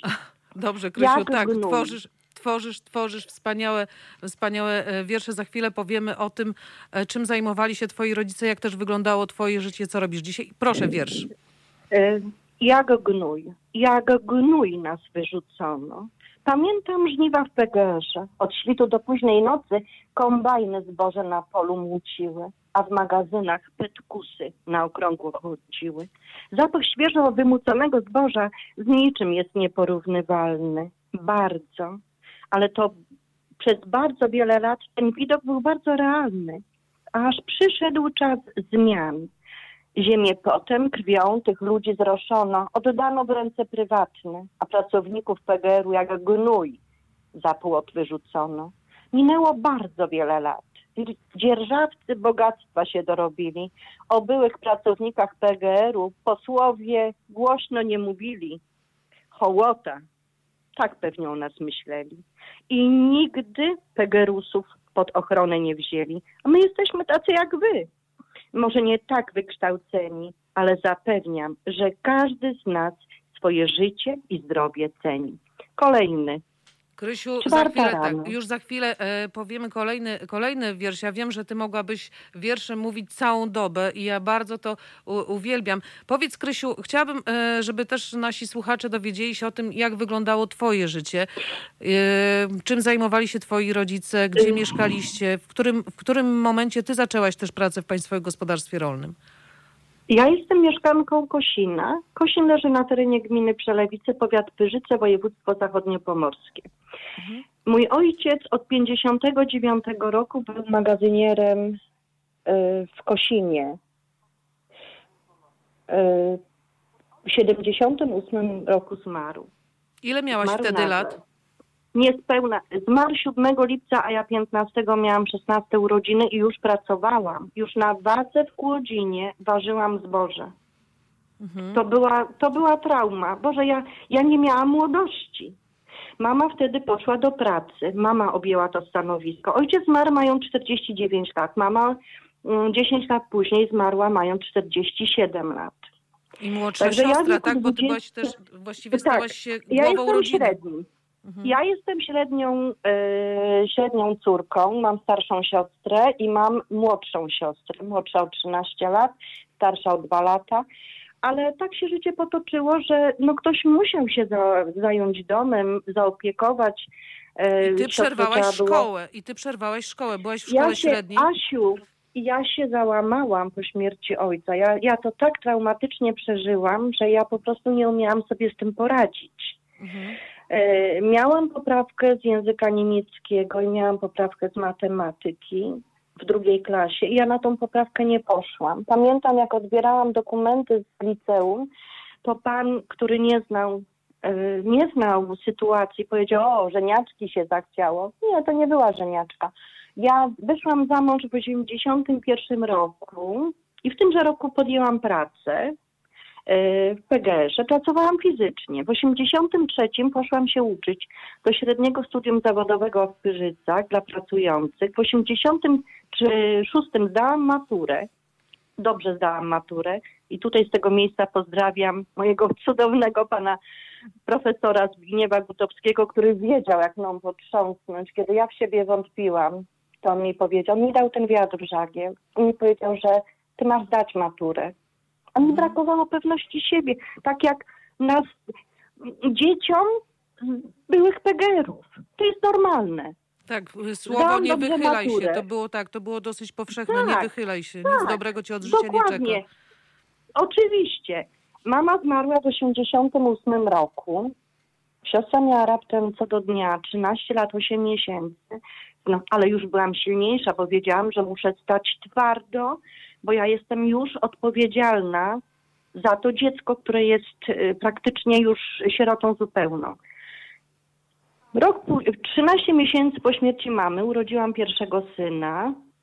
Yy, W 93 urodził się drugi syn, a w 94 Miłosz Dalszeźnik będzie miał 26 urodziny. Także jestem matką trzech dorosłych synów, mam przecudną wnusię, Klarę, mam wspaniałą synową, a przede wszystkim mam, mam wspaniałego męża i mam wspaniałą rodzinę. I, i starsza siostra, i, i jej mąż, i, i mój siostrzeniec, już nie wspomnę o tym siostrzeńcu, który jest w Kosinie, o cudownym Filipie, z którym mam rewelacyjny Cała, kontakt. cała, ro, cała, cała rodzina Krysiu Cała jest rodzina. Tak, wymieniona. Pozdrawiamy serdecznie. Powiedz, w którym momencie zaczęłaś e, tworzyć swoje wiersze? W którym momencie zaczęłaś... Asia, 99 roku, w maju, napisałam pierwszy wiersz Kapliczka, który zamieszczę najprawdopodobniej dopiero w tomiku Szukam siebie. 21 lat wiersz ma. Jeszcze się nie doczekał premiery, ale mam na swoim koncie, tak, Miłość, Nadzieja i Wiara. Mam e, o, Przystanki mojego życia, z którego Mariusz Winnicki, wokalista zespołu Classic, wygra, wybrał wiersze i nagrał płytę Przystanek Miłość.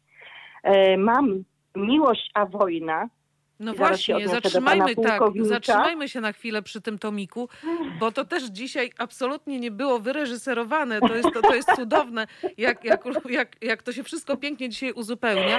Skąd, tak, skąd, ten, skąd ten pomysł właśnie na ten tomik? Kochanie, y, znalazł mnie 10 lutego 2016 roku, wykonując do mnie, mm, telefonując do mnie starszy chorąży sztabowy Leszek Biliński. Ja wtedy o niczym nie wiedziałam, że Leszek jest, że Leszek przeżył atak na konwój, drugi, pierwszy, pierwszy jaki się wydarzył w, w Afganistanie, ale drugi co do tragicznych skutków, tak? Jeśli tak można to nazwać, Mhm. bo najtragiczniejsze wydarzenie odbyło, y, miało miejsce 21 grudnia 2011 roku, kiedy poległa pięcioosobowa załoga. Natomiast wydarzenie z 9 października 2009 roku, gdzie na miejscu zginęło dwóch Leszka żołnierzy, trzeci zmarł w wyniku odniesionych ran, bo Paweł miał y, wyrwane nogi, był ganerem. E, Ja dostałam od pana pułkownika, od dowódcy 5 Pułku Inżynieryjnego w Szczecinie, z którym współpracuję, książkę z afganistanu.pl. Mm, y, Pan, który jest dziennikarzem, komentatorem wojennym, napisał tą książkę, ale ja nie jestem w stanie jej przeczytać. Zbyt emocjonalnie. I, co, i, E, wtedy postanowi, wydanie- I wtedy postanowiłaś pisać wiersze dla żołnierzy? Kochanie, pierwszy wiersz napisałam. Tak, Leszek mnie poprosił o napisanie wiersza, który będę mogła zarecytować 9 października 2016 roku w Iwanowicach na, w kościele na mszy za poległego Radka Szyszkiewicza. Najpierw napisałam dwa wiersze. Ja w ogóle, ja tego środowiska nie znałam. Ja tak jak pan pułkownik ym, Krzysztof powiedział, że do wsi przyjeżdżali żołnierze, pomagali przy wykopkach. Moi dwaj synowie byli na szkółce w Kołobrzegu, e, w Koszalinie, przepraszam. I na tym się moja jakakolwiek informacja ucięła. Mhm. I tutaj takie zadanie. Nie wiedząc nic, bo Leszek bardzo mało mówił na ten temat. Ja pisałam i płakałam. Napisałam dwa wiersze i nie wiedziałam, co z tego będzie, ale 20 lipca wyjęłam. Wyjęłam dwa, przeczytałam i w takiej kolejności. Wojna jest największym potworem. I ten wiersz w asyście dwóch żołnierzy, którzy ze mną podeszli w Iwanowicach, żeby ten wiersz zarecytować. Mucha, jakby leciała, to słychać by było trzepot jej skrzydełek. Mhm. Takie wrażenie zostawiliśmy, ale to jest y, w tym roku, jak byłam, bo, bo jeżdżę rokrocznie, to ludzie nam dziękują za to, że tam jesteśmy. I ja współpracuję z pułkiem inżynieryjnym, ale o czym chcę powiedzieć?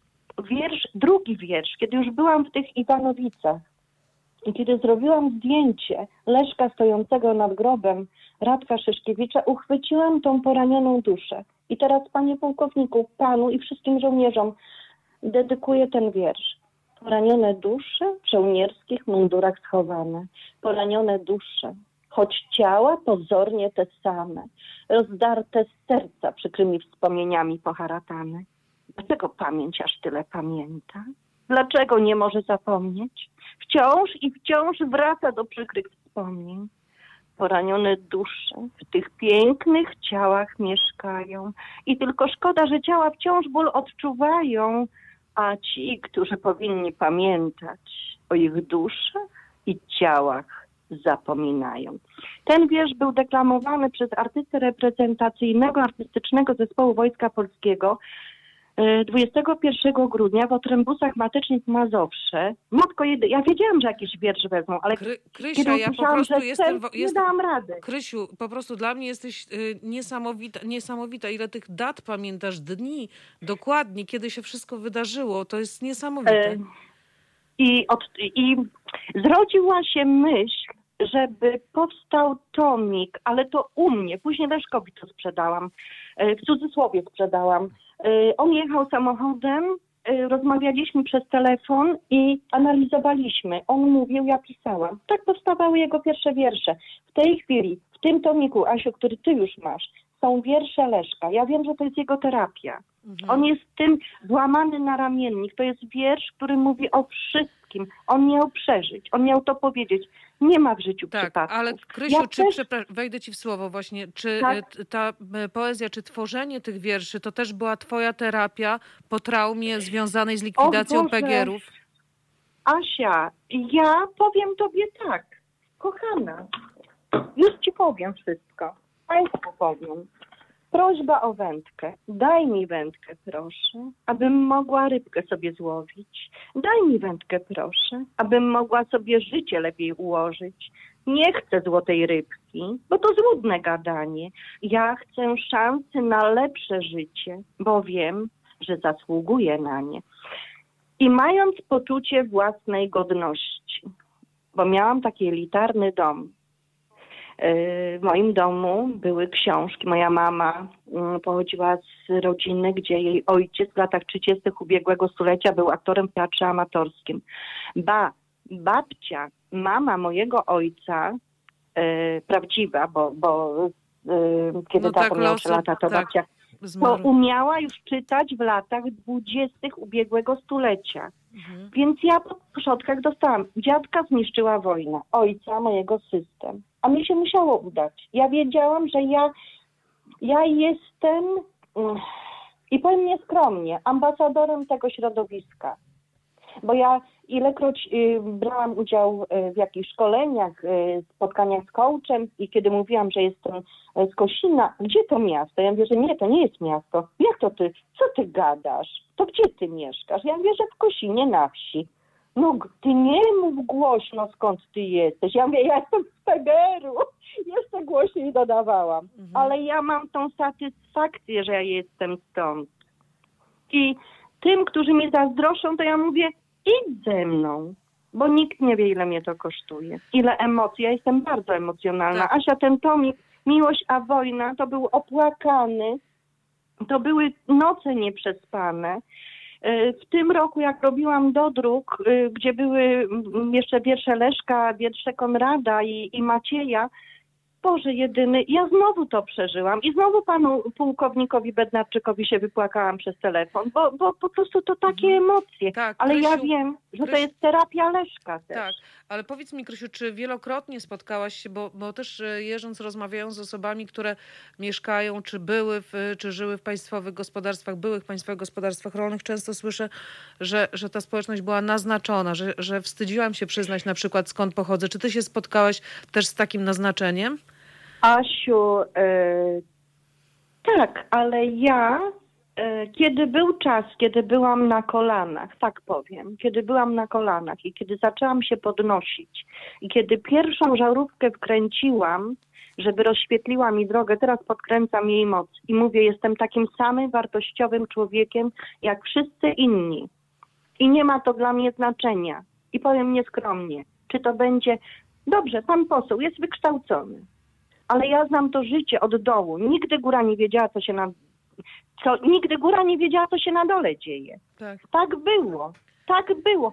I, i to, co powiedziałam, y, Asia, może to już będzie ostatni wiersz, bo może już nie mam za dużo czasu. No Czwarta właśnie, rano. po, tak, to powoli będziemy, podkreślić. tak, bądź, po, powoli będziemy się żegnać, bo bo- już Jest chwileczkę. czwarta rano, czas wstać, musi iść do obory, krowom jeść dać. Jest bardzo zimno, bo to mroźna noc była, przyspiesza kroku, aby się nie spóźniła. Każdego dnia to samo, wyrzuca gnój, świeża słoma pod krowy już pościelona, idzie po czyste kany, ale już jest spocona. Jeszcze paszę nasypie, kiszonkę w koryta rozprowadza, usiądzie w brudnej koszuli, ale jej to już nie przeszkadza. Wydoi krowy, białe zdrowie wleje je do kanien i będzie je na brzuchu dźwigała, aby do zlewni je zanieść.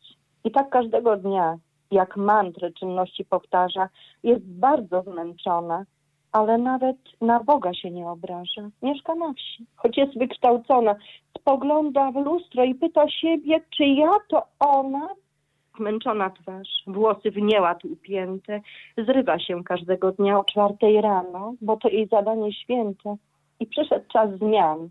Na bruk ją i wielu innych wyrzucono.